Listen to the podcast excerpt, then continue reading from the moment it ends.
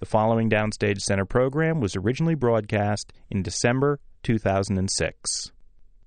Welcome to Downstage Center, a presentation of XM Satellite Radio and the American Theater Wing. I'm John von Soosten, Program Director of XM 28 on Broadway. And I'm Howard Sherman, Executive Director of the American Theater Wing. Today we welcome Daphne Rubin Vega. Hi, Daphne. Hi, how are you? Good. Just a couple of quick credits. We certainly know you from your work in Rent about a decade ago, the original cast of Rent, which is still running on Broadway. In between, you've done other shows like Bernarda Alba, very recently off Broadway, Anna in the Tropics. You received Tony nominations for both Anna in the Tropics and for Rent, the Rocky Horror Show, revival of that. And now playing Fantine in Les Miserables on Broadway. Yes. Back on Broadway again. Back on Broadway. How's it feel to be back on Broadway playing Fantine? Um, it, it feels it feels fantastic to be back on Broadway. I think it's a very embracing community, and um, it's good work when you can get it.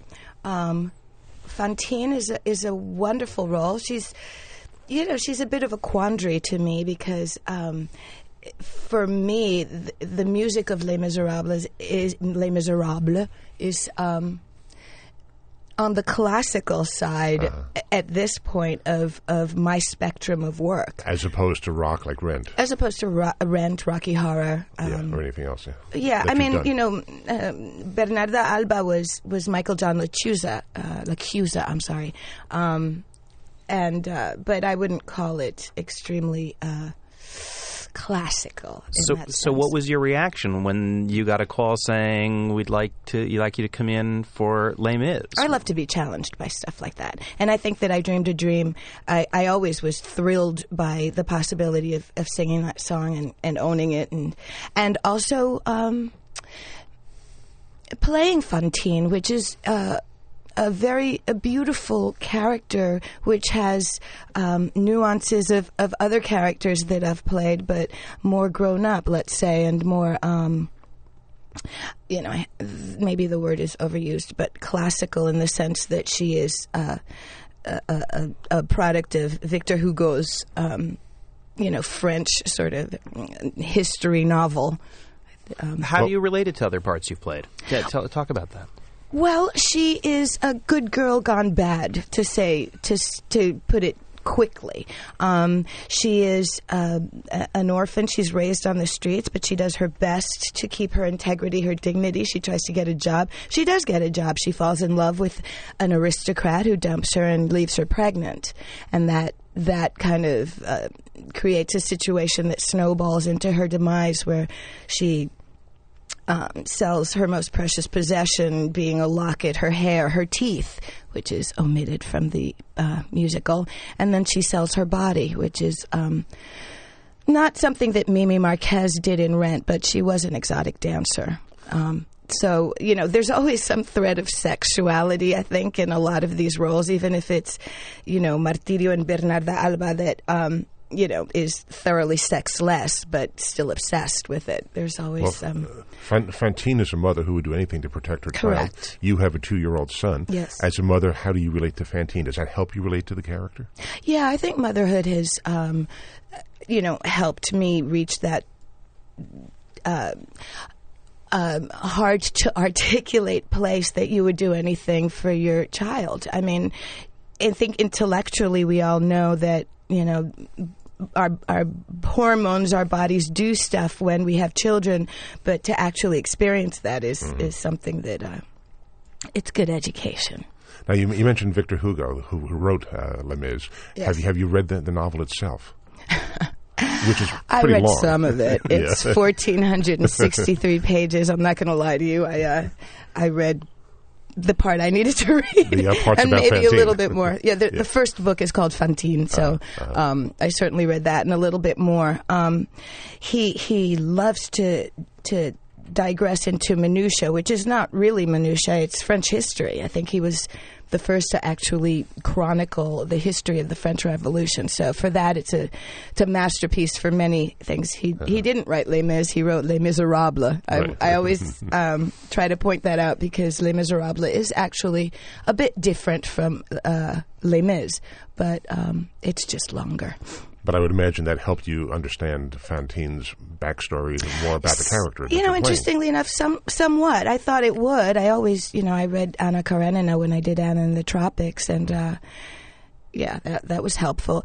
But I think you know, Les Miserables, the Les Mis is is more than just a musical. It's a part of, uh, it's a cornerstone of musical theater culture, and um, and there are some hardcore.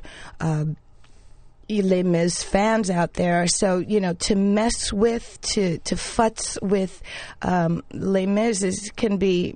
Um, not a very welcome thing, and I think that just having read it, um, I had my own very strong ideas, and um, so some of them were used, some of them weren't. And I would imagine many people coming into the theater have certain expectations. Either they've seen the show in the past in New York or elsewhere. Yes. They come in expecting your character to be a certain way, portrayed a certain way. Yes. Wh- wh- how, do, how do you deal with that? Or do you act it the way you want to act it, or do you have to re- You know, I had a little certain bit of expectations? I I um I tried to you know be obedient and do what I was told as far as you know the director and and um and the writers. But when I got um my blessing from Claude Michel Schoenberg and Alain Boublil, who wrote the thing, and John Caird and Cameron Mackintosh, let's not forget.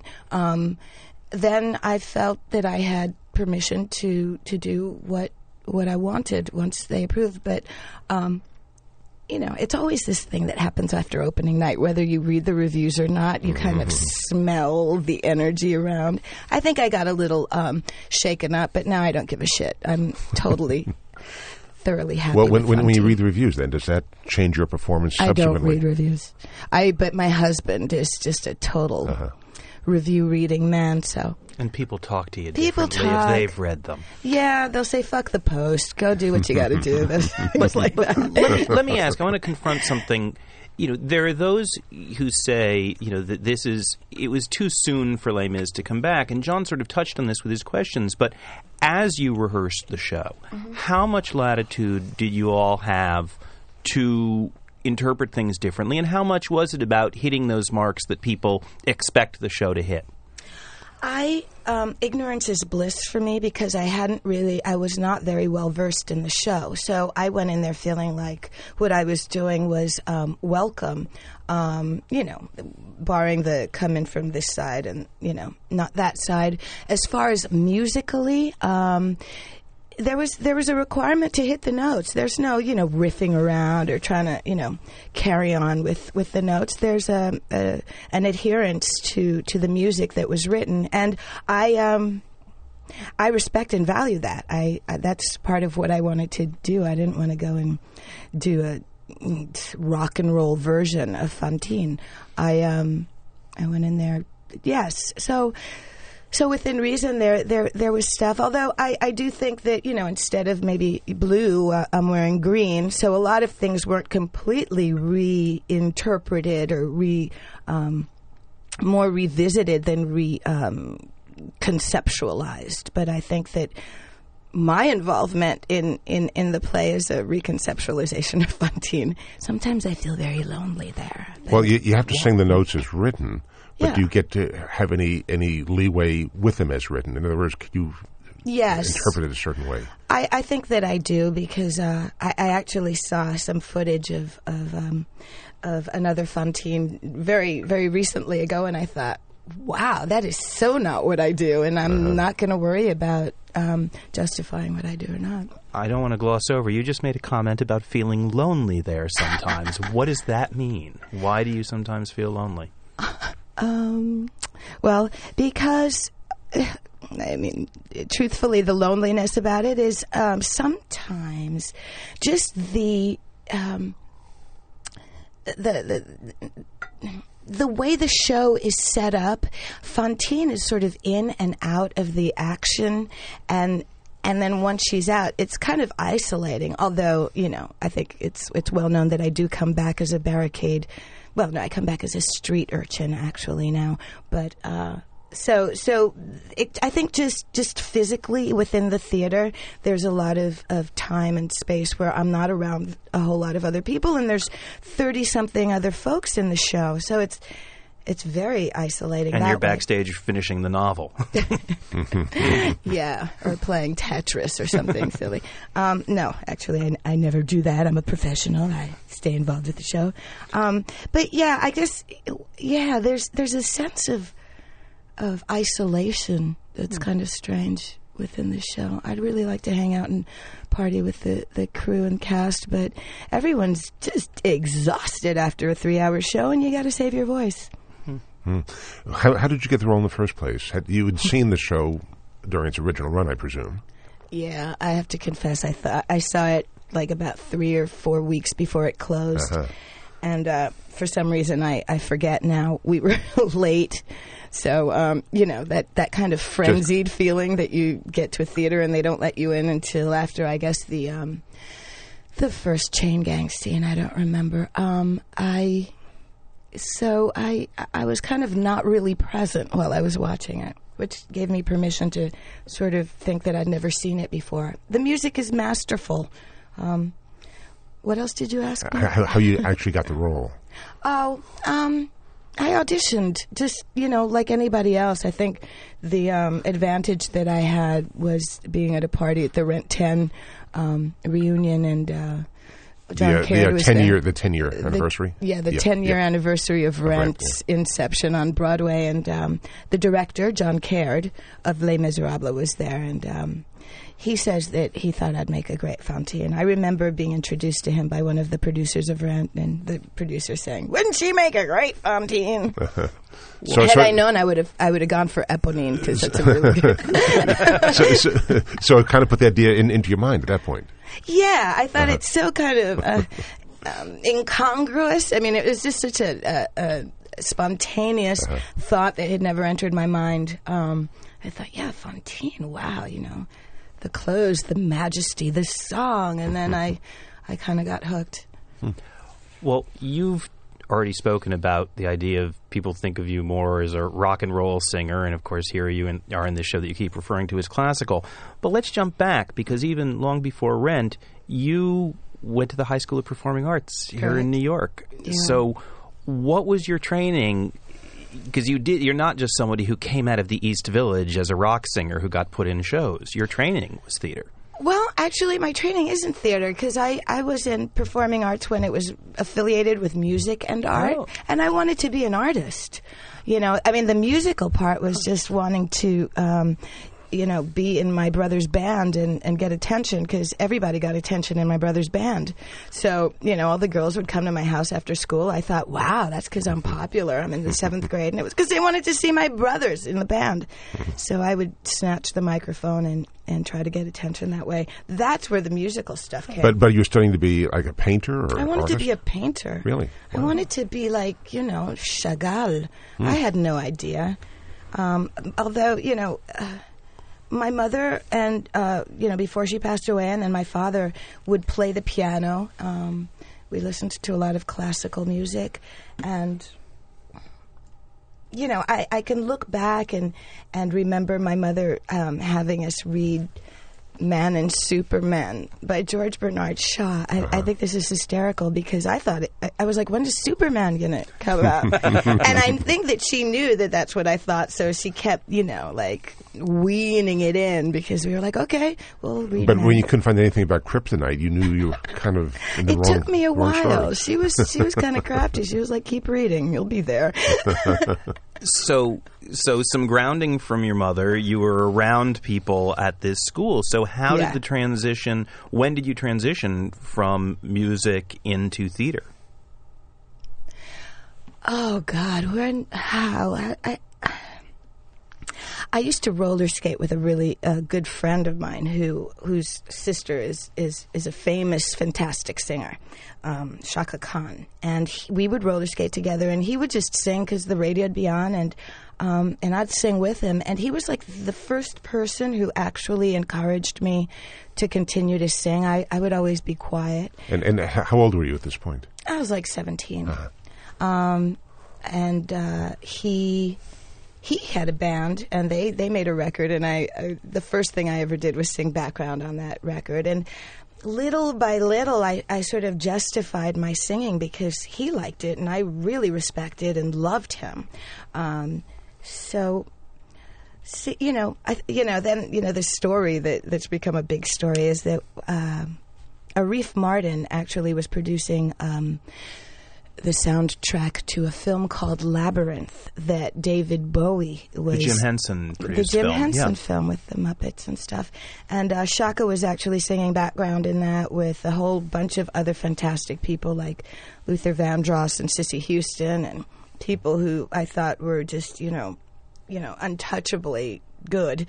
And uh, my friend invited me there to this session because his sister was singing, and I begged Arif Mardin to let me sing. I didn't want money. I didn't want anything. I just wanted to be in that room with those people. And he let me. And of course, 10 years later, I think it was 10 years later, he produced the soundtrack to Rent. So uh, it's a kind of Small divine yeah, yeah. little. But where do you go from singing on that soundtrack into theater? Yeah, exactly. Where's the Where's the way in for? it? Uh, I don't know. I think I, I'm I'm ridiculously lucky with that. But the the way in was that I, I put all these people's name on my resume, and I got a job in a girl group called Pajama Party, where I met my my now sister in law, who is a member of the band, and um, she introduced me to her brother. I thought he was cute. She said ugh, and then we waited like another eight years to start dating. But um, but now he's my baby's father, and uh, we're married, and. Um, I became a member of this group, Pajama Party. We did two albums on Atlantic Records. We had one, you know, marginal hit called Yo No Sé, paid the rent for a while, and that that made uh, that that helped me make the decision actually that I wanted to write music and, and, and be a singer. I totally got bitten with that bug. As far as the music, the theater rather, happened, I I think I I wanted to act and I was just auditioning all the time. So, um, and being bad, really, really bad before I was good. I mean, it really was not about training. I started to train, you know, at Bill Esper Studios later because I wanted to. Um, but um, it was a series of happy accidents that got me into into Rent. But I guess at least I was prepared. what, what sort of accidents? Happy I was in this really lousy Latino comedy troupe um, that was paying like fifteen dollars a, a, a week Mm-hmm. for like one show where I told really bad jokes and um, you know dressed in as little as possible, and um, I had a beeper then. You know, it was the early '90s. before cell phones. Before cell phones, it was my beeper, and my agent called me on my beeper and said, "I have this audition for you for this rock opera called Rent." The rock made me kind of, you know, excited. The opera was very frightening um, part, and uh, I think I, I, you know, of course, I got, I got completely uh, taken in when she said that it was based on La Boheme, and Mimi was, um, you know. A, sex club dancer with AIDS that's who lived on the Lower East Side. So I was like, you know, that's exciting. Like kind, kind of interesting. it's uh, very yeah. interesting. I used to hang out on the Lower East Side. Uh-huh. It was my neighborhood. I mean, I grew up in the West Village, but it was a, a world that was um, somewhat familiar. It wasn't like coming into musical theater and trying to do um, sweet charity, really, or, or you know, the sound of music. Well, you, you were growing up in New York. It wasn't like you came from another area and moved into New York. You you, you kind of had the feel of New York in your blood at that I point. had the feeling of New York in my blood, but I was born in Panama, so Right, but but you grew up here. Yeah, right? I grew up here. Yeah, yeah. So you grew up as a, as a New Yorker. Yes. You had had that sensibility. full that, on New Yorker. Yeah, yeah. So you, you, you got the role in Rent, obviously, Yes. as as But, Mimi. but we should say, you know, for those who who may not even remember, it's not that Rent fr- sprang to life full blown as a smash Broadway musical. No. Jonathan Larson did not have a major track record. It was I think there were seven some, years to make it. there was you know some workshops, and it started on the you know somewhat Lower East Side New York Theater Workshop. Yeah. This was a this was a small off Broadway production. Correct. It's there were there were a couple of workshops before it incarnated into the workshop that became the uh, the Broadway show. But um, yeah, there were. I did one workshop prior, uh, so I did two workshops before um, it went to Broadway with Rent. Um, so yeah, I, I, and and I thought that before when we had finished the first workshop, um, I was so. I fell in love with this world. I fell in love with the musical theater that Rent was. I thought, you know, I might not be a big old fan of, of musical theater per se, but this really speaks to me and and I love it and I really need to be a part of this, you know. And they were like, well, you know, just be good and audition for the next go around. Um, there was the ballad "Without You," um, which actually in the in, in the original workshop belonged belonged to uh, Maureen and Joanne and Mark, the characters, and then uh, Jonathan switched it to Roger and Mimi. It seemed more appropriate. So. Um, for the audition the second time around, it was like, well, we want you to sing this ballad, and you know, no pressure, just make me cry. Is what No Jona- pressure. Yeah, Jonathan would say that to me, and I would get really nervous. And I think, um, you know, aside from my friend Mark, with you know, encouraging me to sing, Jonathan really. um, loved my voice, and uh, he he would he would constantly tell me that, and so I think that he buoyed me up while I, uh, you know, and and uh, so I, I took my confidence from him. Well, I have an idea. Since you bring up the song without you, why don't we let you and your performance speak for itself and listen to the song? Oh dear. Okay. Without You from Rent, Daphne Rubin Vega, our guest today on Downstage Center. The story of Jonathan Larson passing away just before the opening of the shows is quite well known. At, at what point um, do you think he knew that he was going to have a success? He didn't live to see the reviews, obviously, didn't live to see the 10 year run. Do you think he felt the show was going to be successful at, at some point? Yeah. Dur- oh, yeah, I mean, you know, honestly, there is no way of knowing, but he had. Um, you know, I want to say ego, but it was ego and spirit combined. I mean, he would, he would, he would. There were stories of friends of, of his have told us that you know they'd break, they'd walk into a theater that was empty and say, "One of these days, I'm, I'm gonna fill this theater," and um, you know, saying things that he couldn't have possibly known, like, I am the future of musical theater. He would say grandiose things like that. And, you know, you'd think he's a nut, except that it happened. It came to pass. And um, I, I just remember, in my experience, um, watching him, Michael Greif, Tim Weil, the creatives of, of of the musical, um, and Jim Nicola uh, at music at New York Theater Workshop negotiate, argue, debate, fight uh, over. You know, they never fought crazy, but uh, you know, have have issues with stuff in the show, and um, and he was very, very. He felt very, very strongly, but little by little, you'd see how he would collaborate, he would listen, and he would sort of step back and and let other people in. And I think that um, he only would do that by knowing that it was going to be a better piece. So- and what, what effect did his death have on you and the rest of the cast? Oh God, I you know, it, it it's hard to describe. I think that it it made us much more. Um, uh, committed to you know rent was more than just this little skit we were doing and you know getting paid nothing to do it was um, it was a, a a crusade. Hmm. You know it really was. We were committed we were like ambassadors of this new show and we were going to infect the world with this virus called rent. Well, in the, the, positive way of course. The lightning did strike. I mean, it was one of those amazing moments where suddenly this show was the smash, must see show, first downtown and then again on Broadway. What opportunities did it open for you as a performer? Um, I, I got a record deal. Uh, I got signed by the president of Mercury at the time. I, I did a couple of films. I um, I paid my rent for real. Um, I could uh, buy things. I could. I, I was given things that I could never afford before. Um, it, it was a little bit like, you know, having your head handed to you in a certain way, and and um, kind of confusing. But opportunities. I mean, you know how they say in the theater. You know, you go in a chorus girl, you come out a name. I came out a name. you know, Well- three names. Hyphenated.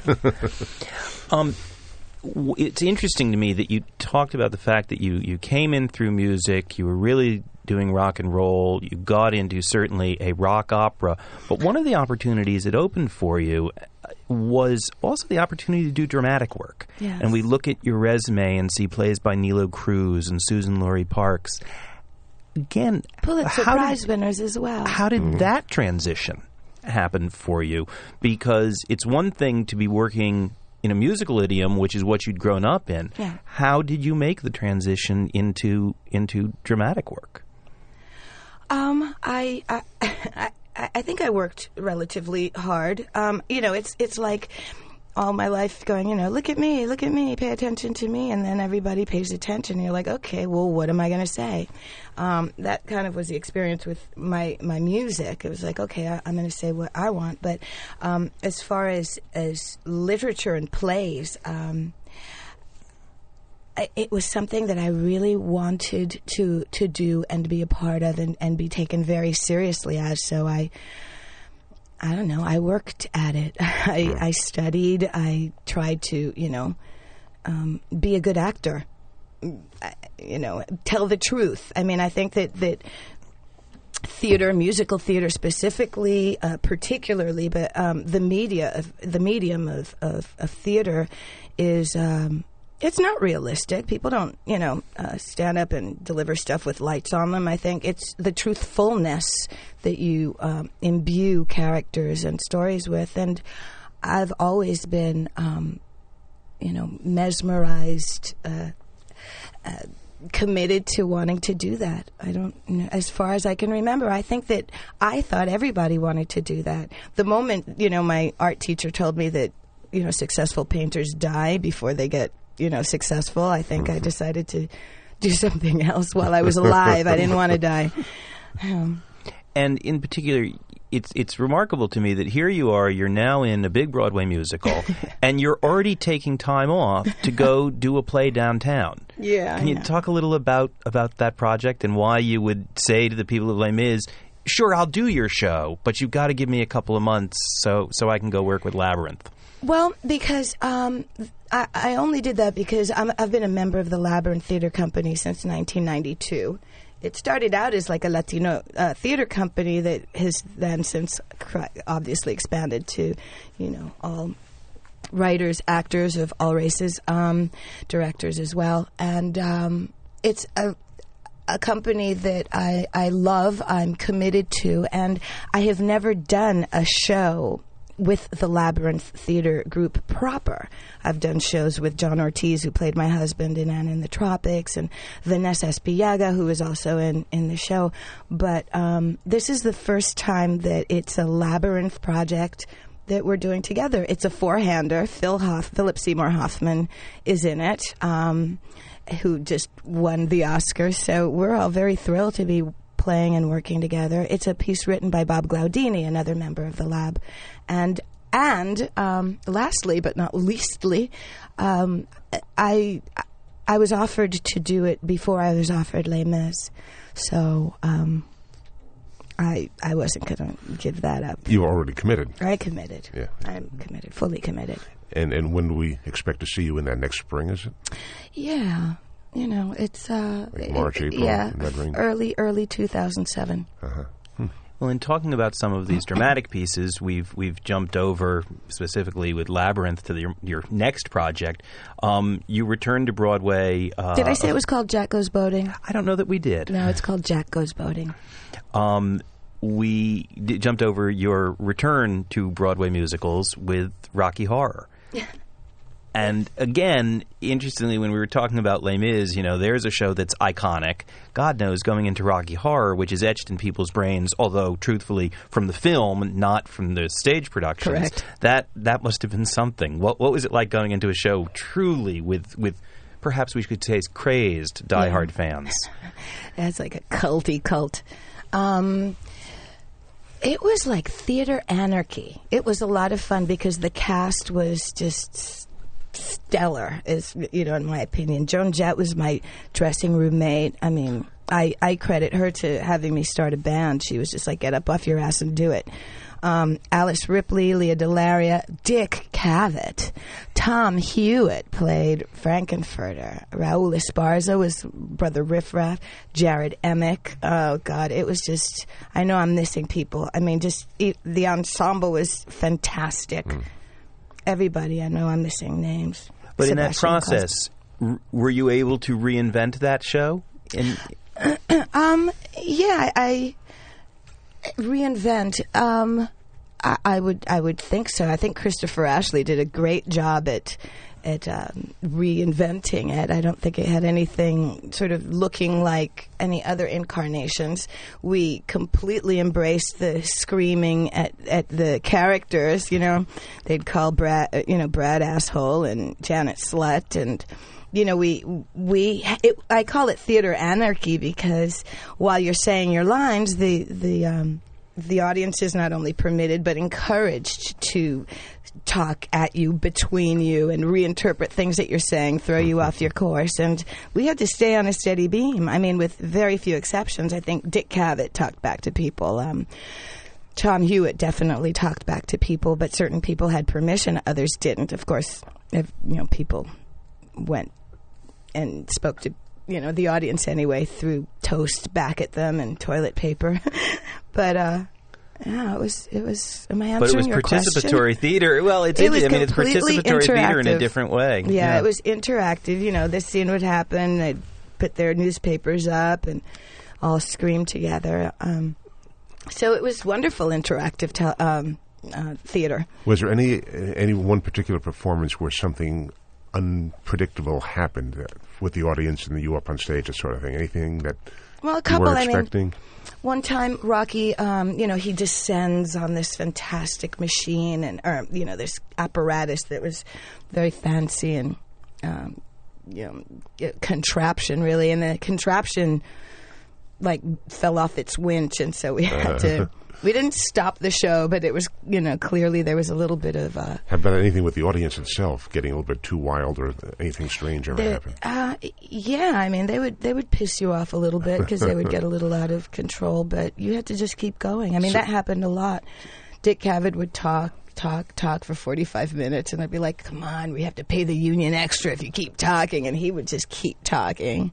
But I think that you know the most the thing that really comes to mind is that we were doing Rocky Horror. Um, during September 11th, 2001, and just the um, the impact of of that experience that that time um, on us, on everyone. You know, New York City, the biggest city in the world, became a very very small town, and and we were all very um, intimate and and um, terrified, you know. And it was like you know, go to the theater, you know, and we didn't know what to expect, you know, being underground there, and and every word, every nuance of the show took on another meaning. Everything took on another meaning. Even being extraterrestrials and like you know, zapping Frank-N-Furter was laden with this other color of um, serious drama. um, so uh, that's that's what really comes to mind. So then, you as a performer, the first performance after 9-11 happened. How do you then go back on stage? How do you then get yourself emotionally equipped to perform in front of an audience? Was, Um, was that difficult? Yeah, it was difficult, but you know, you're not the only one doing it. You're there Well, with yeah, you're yeah. you're committed with another group of actors and the audience that would show up. You know, you're doing it for them. I mean, if a person comes after you know September 12th and and comes to see a show, you're going to do it for them. I think. You know, that's what separates some performers from others, or you know. I, it, I, it's hard to explain. I mean, of course, it went from you know n- capacity of ninety to two, um, and uh, and then everything shut down. But then, you know, I mean, I, I, I don't even know what to say about that.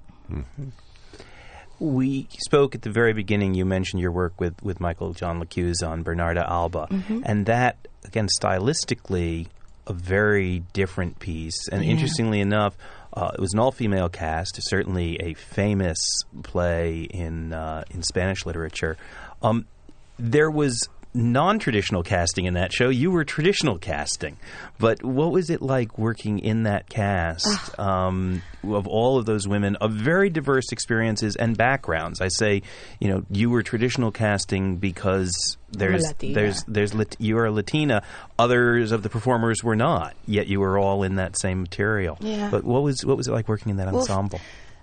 I had the greatest time. I I loved each and every woman. I mean, Sandra Santiago, who um, played my oldest sister Angustias, is you know another Latina. Just you know, loved her.